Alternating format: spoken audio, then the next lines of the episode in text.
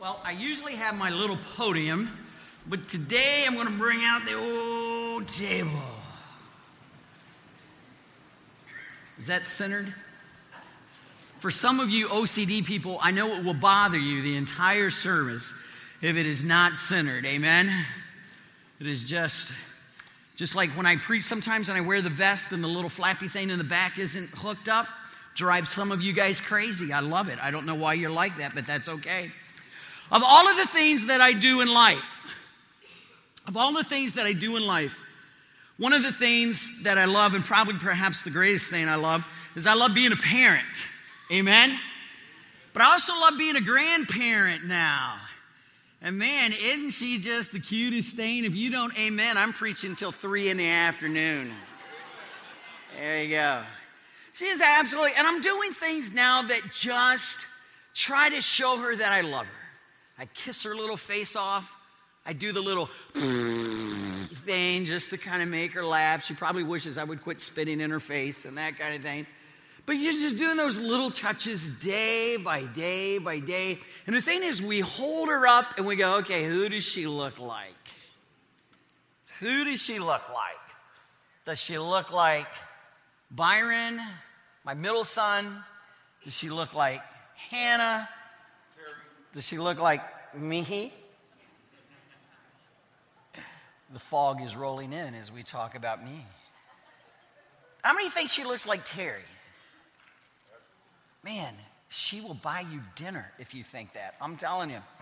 Well, we, we all kind of think that. And I love it when you guys look at my kids and, and you tell me that they look like me, they have my characteristics, they have my mannerisms, that they walk like me and they talk like me. And, and, uh, and that's, pretty, that's pretty cool. My kids love being compared to a 50 something year old man with a pot belly. They, they really like that.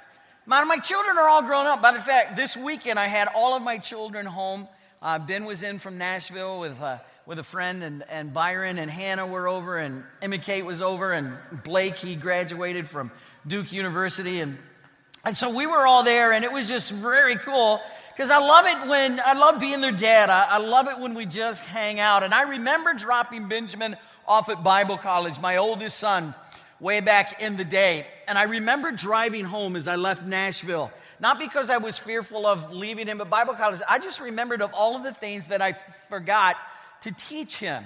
18 years seemed like such a long time, but then as I drove away, it was like I had no time with this kid at all. I never taught him how to change a tire. If he gets sick, I didn't tell him what to do. And, and I didn't even teach him back in that day, you'll know how far back this goes. I didn't even teach him how to make a collect phone call, you know?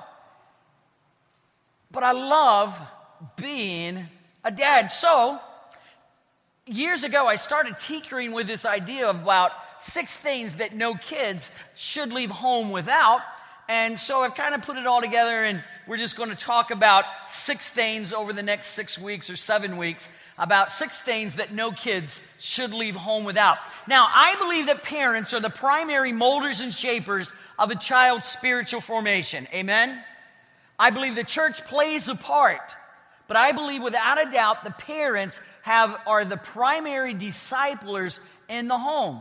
You said, Well, I brought my kids to church and the children's church workers did it. Listen, if all you do is the Sunday morning fling thing, then that's not enough. That's not going to get it.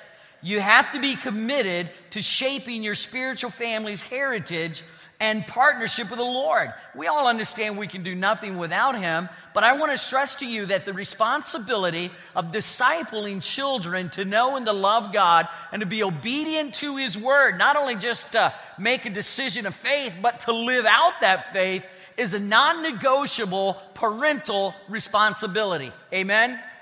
That is our role as parents, and I even think grandparents and great grandparents. The Bible says that our testimony, our faithfulness, is to be known into the third and the fourth generation.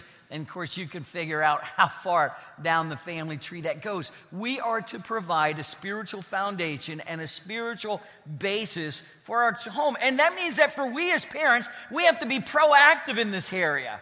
Not harsh, not legalistic, not unrealistic, but loving and teaching and providing and giving spiritual formation in the daily stuff of life so that they make the choice to become a Christ follower and then they follow Christ in their life. And that's what we want, isn't it?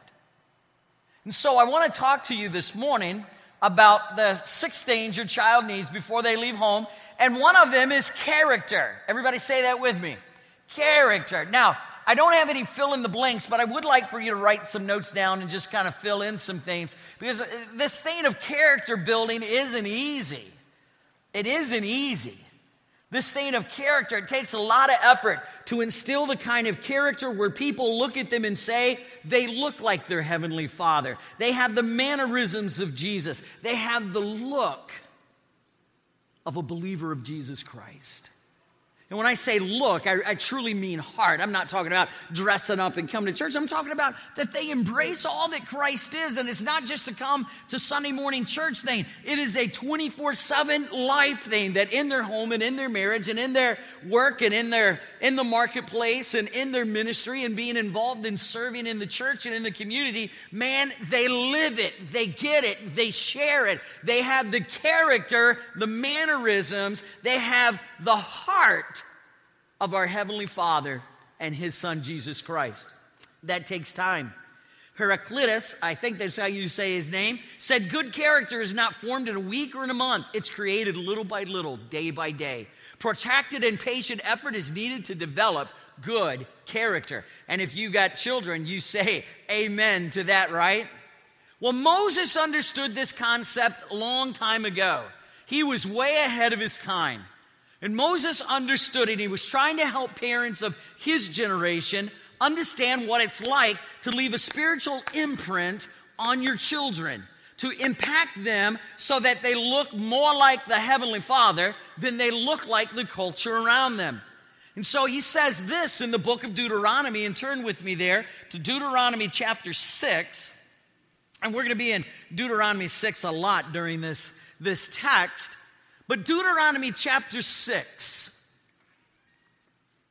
verses 3 through 5. Verse 3, verse 4, and verse 5 begin with an English word, hear. In your English language, it says, Hear, O Israel. Hear, O Israel. Well, let's read the text. It says, Hear, O Israel, and be careful to obey, that it may go well with you, and that it may increase greatly in the land, flowing with milk and honey. That's the promised land. Just as the Lord, the God of your fathers, promised you, Hear, O Israel, the Lord our God. The Lord, that's anytime you see it capitalized like that, that's Jehovah. The Lord is one. Love the Lord, your God, with all your heart, with all your soul, and with all your strength. Tremendous verses. This is a simple command to listen. Matter of fact, the word is Shema in the Hebrew. And it's a very simple command to listen. But it's not just to listen like when our wives sometimes are talking and we're watching a ball game and we hear audible noises and they are really sharing and somewhere between their lips and our ears and into our brain it translates blah blah blah well that's not what he's saying he's saying listen with the intent to learn and to do. It's not just, okay, I get that. It's not like Don leading us in a new song and we go, okay, I hear it and now I can sing it. It is, okay, I hear it, now I'm going to go live it. I'm going to go do it. Character is not about knowledge solely, but it is about knowledge in action, rightly applied wisdom in life. And so we have this three kind of pros of Shema, which means to listen. The words are the most familiar confession in Judaism. Observant Jews recite these three verses every morning and every night. This unparalleled words challenge us on two fronts. First, they reveal the most profound truth about character of a transcendent God. That our God is one God. This verse contrary to what the other religions of Moses' day and culture out there was. Moses is calling Israel to radical monotheism. He's calling Israel to a radical faith in one God. He's calling us to live out our lives in a radical manner. He says, Listen, here, listen, here, go do. Our God is one God, so love Him with all of your heart, serve Him with all of your might. The second kind of implied thing is that they were also, we're also challenged that because we're made in His image, that we're to have supreme loyalty in life to Him, loving Him with all that we are. Do you see it there in verse 5? With all your heart, and with all your soul, and with all your strength. I love it when football season starts because all you Michigan fans just come out of the closet, man. You put on your maize and blue, makes me sick, but you wear your maize and blue. You know, I'm pulling for the Red Wings, pulling for the Tigers. You might as well pull for the Lions. It's the only game in town in the fall, you know, and, and that kind of thing but I love it when you when you sport your colors because man, you guys are all in. You guys are crazy Michigan Wolverine fans. I'd be crazy if I ever became one, but you're crazy because you are one. Here's the thing you're all in with Michigan, right? It doesn't matter what your record is when you play my team, you always think you can beat my team. You're wrong, but you always think you can beat my You're all in. It's because, man, you embrace you of them, the Wolverine, the maize and blue, hail to the victors, and all that mess. You're just all in, man. That's the idea with Jesus Christ. You're all in. You're all in. You sport the colors. You, you just pull for it, desire it with all your heart. You're involved, you cheer, you're, you're not just a bystander, but you're a, a participant in what's going on. And that's what he's calling us to this radical faith in Jesus Christ. Look at verses six through nine. It really speaks to the issue of how we impress or imprint our children with godly character.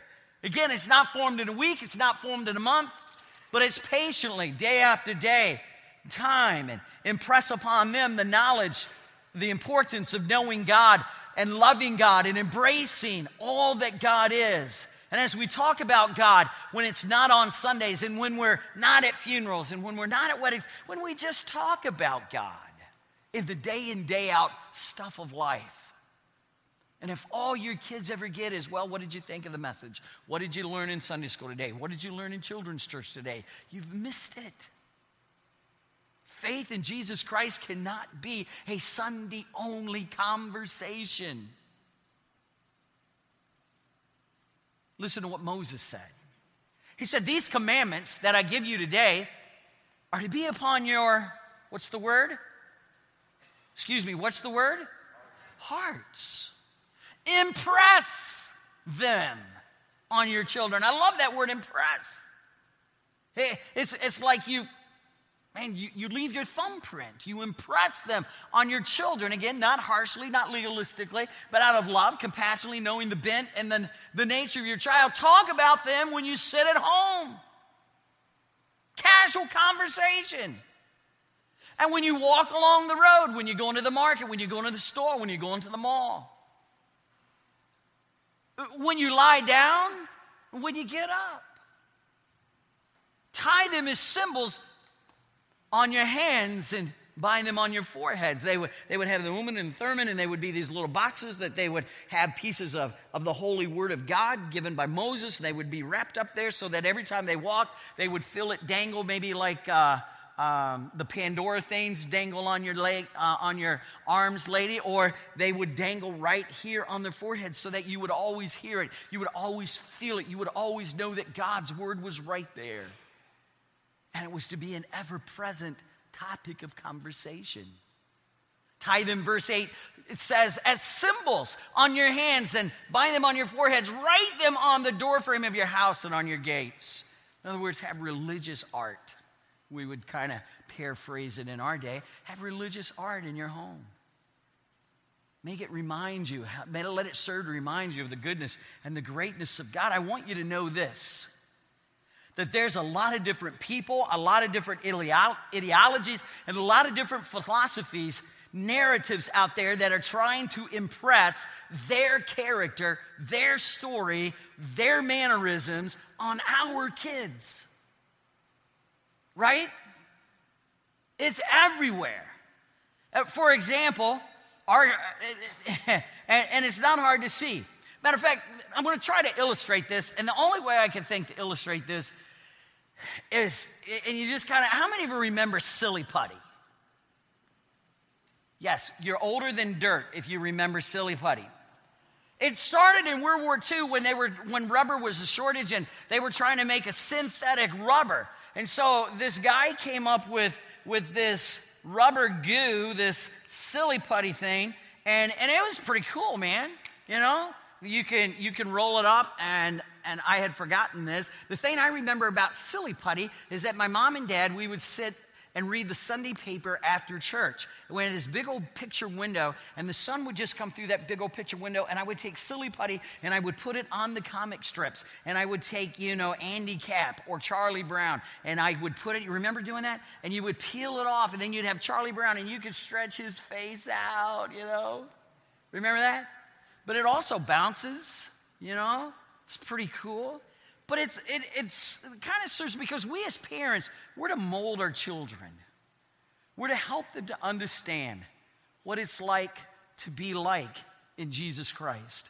And so you spend your time molding and forming and, and imprinting. And if you can see, you can see my thumbprints are now all over the silly putty. But then they go off to school and it just kind of gets a little bit diluted, a little bit mixed in the shuffle. And, and, and then you, you come, they come home and you've got to form and reform and mold and you got to shape. You can't take it for granted. I don't care what school they went to or even if they're homeschooled. You got to work at forming when you get up. You got to work at forming and imprinting when you go to sleep. There's, I'm, I'm telling you, it is patiently done day after day over a lifetime, this forming. Because if we're not careful, man, the, ideo- the ideologies and the things of our culture will try to put their imprint on our kids. Matter right, you, you only have to get the Sunday paper to, to figure out what people want to do to imprint our kids, you know? You got the headlines. Anybody, anybody read today's paper yet? Oh, cool. Let me read it to you. Front page, the war over wolves. U.S. residents say hunt will control a killer, the wolves. Stock surge, Bowie's pension plan, not yours, but CEOs, but that's okay, may help restore cuts to services then and now at odds on Mackinac. Enhance select sections more about Michigan. So it's kind of about our state, you know? And so if, if we were just to kind of let it go and, and we just kind of take our silly putty and we didn't really talk about character, we really didn't share faith, we didn't tell our kids what God was doing in our life, what helps form them, then all of a sudden they're going to be imprinted by today's news and today's culture. Now, there's good in today's news and there's culture in today's news, but there's, there's other things, man. If you were to go through the, the paper, man, there's the business section, right? Everybody likes the business section. Michigan's comeback. By the way, and I'm just reading you the paper now while I'm playing with my silly putty. There's five stocks that have been up over 100% in the last three years. Don't you wish you had invested three years ago in those? And what the capitalist community does is it tells our kids, man, if you just make more money, you're going to be happy. If you just go for the brass ring and have the big house and live the American dream, you're going to be great. You have all the resources, it's going to fix all the problems in your world. And we all know that money doesn't fix anything but the car and appliances. It doesn't fix what's wrong in our soul but yet it imprints our kids. And so our kids start buying into this, start believing it, and we as parents, we have to go, okay, it's all right when we get up, when we lie down, when we go to the store, when we come in, when we come out, we're going to do our job of molding, of shaping, of training, of imprinting our kids with the gospel, of imprinting our kids with the character, imprinting our kids with the love of God. Well, then there's the sports page. Everybody loves sports. Aren't we glad the Red Wings won yesterday? Amen. That's good, man. We were all worried half to death, weren't we? But you know what the sports says, doesn't it?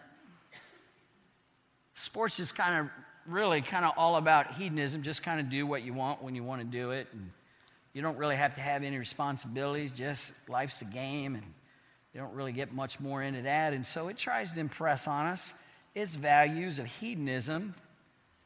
And sure enough, there it is again, their imprint on our child. We could go through celebrities and entertainment. We could go through leisure. We could go through the life section. I'm telling you, every section of the paper represents a segment of society that wants to imprint our children. And if we leave them alone and we don't become the filter of culture, we don't become the filter of the things that want to impress our children, then they will imprint our children instead of us as parenting, uh, instead of us as parents doing our job as parents and molding and shaping shaping our children's life. Does that make sense? So we kind of need to be like silly putty, you know what I'm saying? We just need to be about forming and shaping and, and equipping and teaching our kids how to love and how to serve, how to know Christ. By the way, who hadn't had silly putty in a long time? I see, John, I knew if I threw it to you, you would miss it, buddy, you know? But Jack will pass it back up. Here's the thing how does it work out? An example of this kind of parenting, of molding, of, of, of, just kind of working it, making sure that the imprint of Scripture gets imprinted over the imprints of things of the culture and, and money and, and, and things that just don't satisfy the soul, fame and, and status. Turn to Luke's gospel in the New Testament. You'll, you'll see a New Testament example of this, of this illustration. Their names are Zechariah and Elizabeth. Zechariah and Elizabeth have godly character. Zechariah and Elizabeth are, are wonderful people. And I just kind of want to use their story to help us. want to throw out three things. If you're going to give your kids character, number one, you got to have a grip on your own character. If you're going to teach your kids to love the Lord, their God, to have a radical monotheistic faith in the God of Scripture, then you've got to have radical monotheistic faith in the God of Scripture. You've got to be all in. You've got to have character that says, Jesus, whatever you lead, wherever you lead, I'll go. Whatever you call me to do, that's what I'm going to do. You've got to have this radical faith. Can I just kind of tell you something? I think sometimes we as Christians are a little too laid back in our faith. Again, I am not talking about legalistic. I'm not talking about being unkind. I'm not talking about being harsh. I'm not talking about being any of that. I'm just simply saying I am what I am, and in Christ Jesus, you are what you are in Christ Jesus, and there is no reason to be ashamed of that, and there's no reason to pull back from that. It is all right to believe in the God of the Bible, and it's all right to believe that the Bible declares that there is only one true and living God. Amen? It is all, you got to have a grip on your own character. You cannot be a liar at the root of who you are and expect to produce honest children. You cannot, you cannot be a hypocrite in the core of your being and expect to produce, to imprint authenticity into your children's heart. You have to have a grip on your own character. Look at Elizabeth and Zechariah. Luke chapter 1, verses 5, 6, and 7. Zechariah was a priest in the temple. He wasn't one of the main priests, but, but he was a priest in the temple. And they would draw lots, and they would have assignments. And on this particular day, it was his assignment to go in and offer sacrifice. We have this description of these godly parents. They're older, it's been a long time. Know, they, they've gone without a child. And verse 5 says that in the time of Herod, king of Judah, there was a high priest named Zechariah who belonged to the priestly division of Abijah. His wife Elizabeth was also a descendant of Aaron, the priestly tribe. Both of them were upright in the sight of God. Wow! What a testimony. Man, when it says they were upright, it means they were outstanding. that there was no shadiness in them. There was nothing you could say that would call in anything of their character into disrespect, in, into doubt.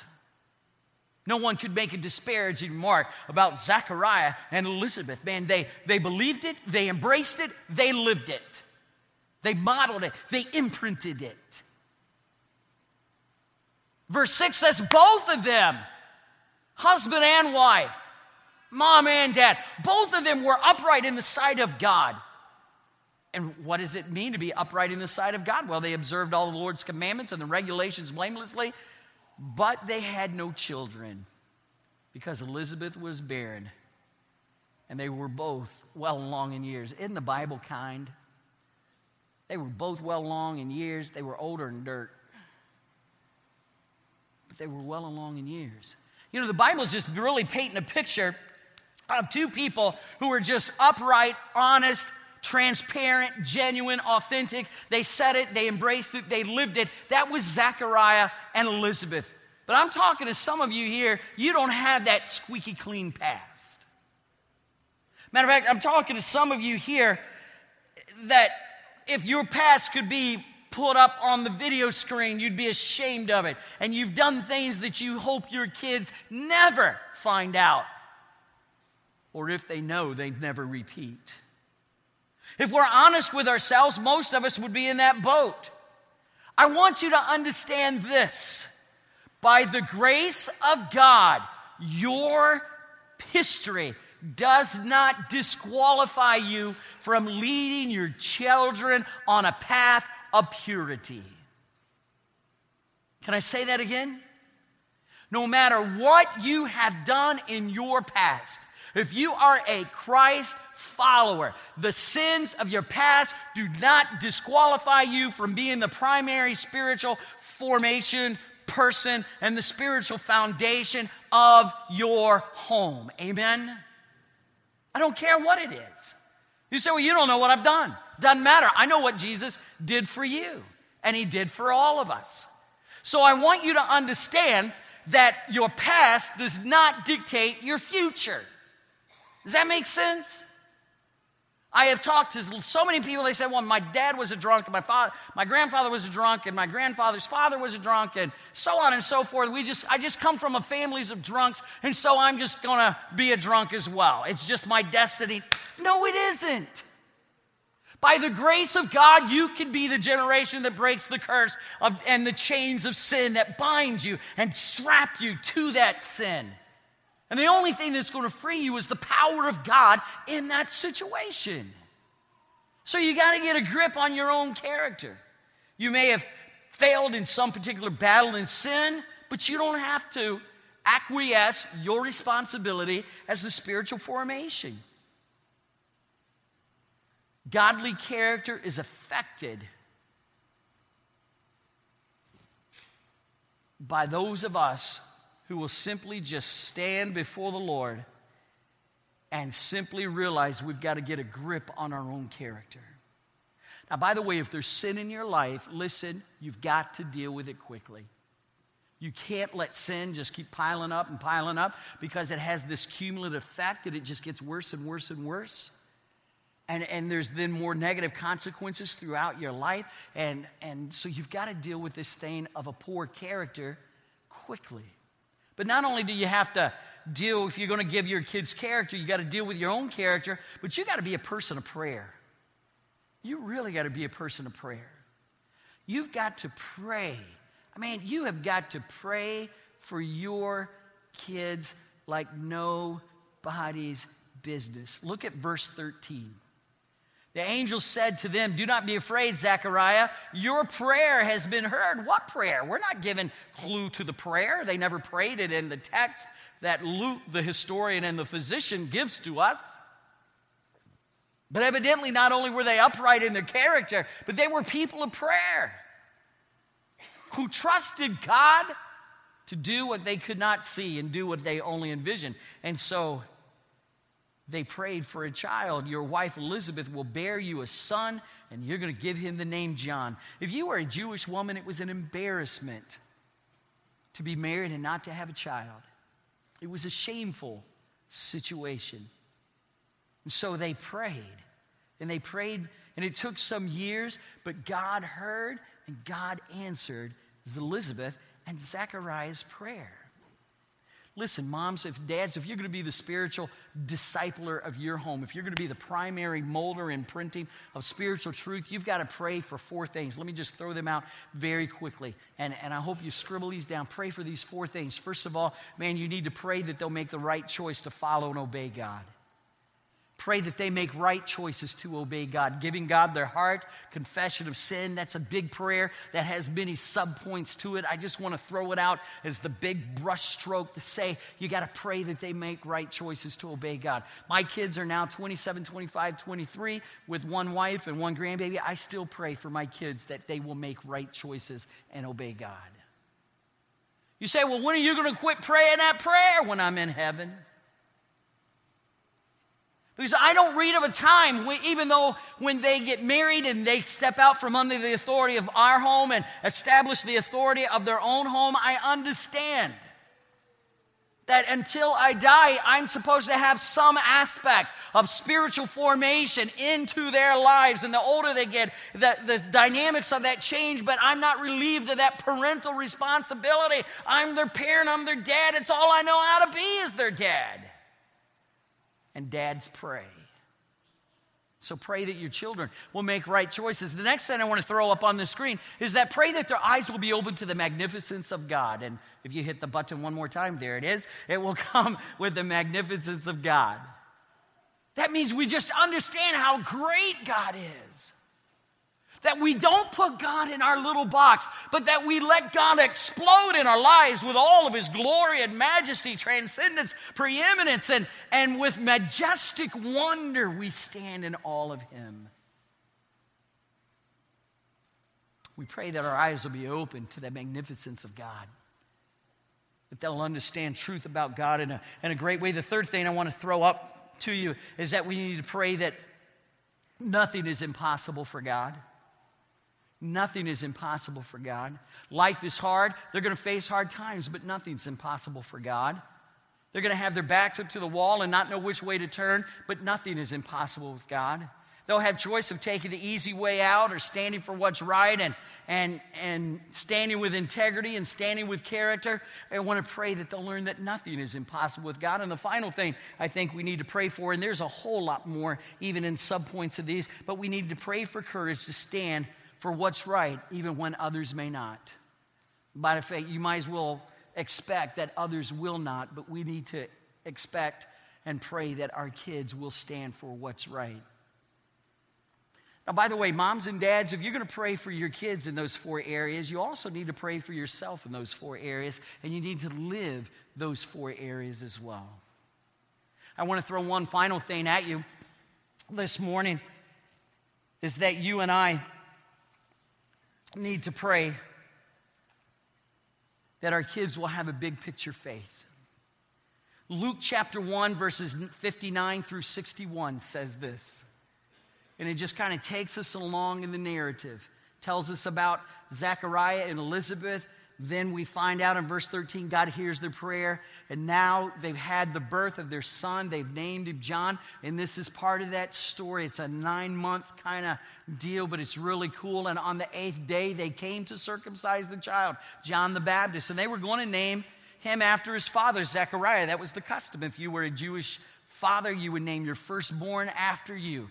But his mother spoke up, which was like taboo, and said, No, he is to be called John. And they said to her, There is no one among your relatives who has that name. What's interesting is what the name John means. The name John means grace of God. It would be indicative of what John's ministry would be because the son of, El- of Elizabeth and Zechariah had the gracious privilege of being the one to introduce Jesus Christ to the world. He would grace to God the entire world by simply saying, Behold, there comes one whose shoe and whose sandals I'm not unworthy to unloose. He would point to Jesus and say, Behold, the Lamb of God that takes away the sins of the world. John, clothed in camel hair, eating locusts. I mean, this dude was a man's man. Said that he, Jesus, must increase, I must decrease. What humility! By the way, fast forward to the end of days. Because having big picture face sometimes is, is tough because our world just gets microscopic and microscopes and telescopes in on just the day's events, on the day's news, on whose team's winning, or what Hollywood couple is breaking up, or what stocks are on the fly and on the rise. And listen, we got to teach our kids to have, we got to imprint on our kids to have a bigger picture than that. God lives with eternity in mind. We need to teach our kids to have a, a big picture faith. It means that we live and that we, as parents, also live for what's eternal, not for what's temporary. It means that we will not sacrifice the, temp- the, the eternal on the altar of the immediate, that we will stand for what's right and we'll look, you know, at life with the end of it in mind. So, did this thing work out for Elizabeth and Zechariah. I want to show you one other passage of scripture. It's Luke chapter 7 and verse 28. Jesus says this. And if you have a red letter edition in your Bible, then red letter edition just simply means that somebody determined that that's what Jesus said, and I believe so for the for in your Bibles. But if you do have that, then you'll notice that this is in red.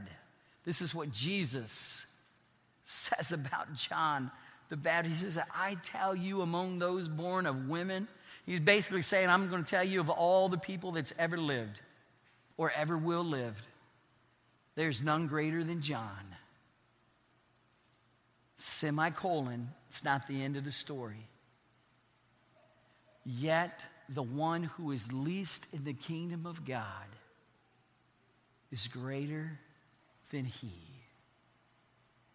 So that little child you rock, least in the kingdom than John? Yep. Can he be greater than John? Absolutely. That little girl you tuck in bed at night, kiss her little forehead goodnight. Is she least than John? Maybe. Can she be greater than John? Absolutely big picture faith. See, we need to teach our kids so that one day Jesus Christ says to us and says to our children, Well done, good and faithful servant. You've been faithful over a few things. Now I'm going to make you ruler over many. Enter into the joys of the Lord. Our children need godly character and we've got to imprint it on them before they leave home. Would you bow your heads and would you close your eyes for just a minute?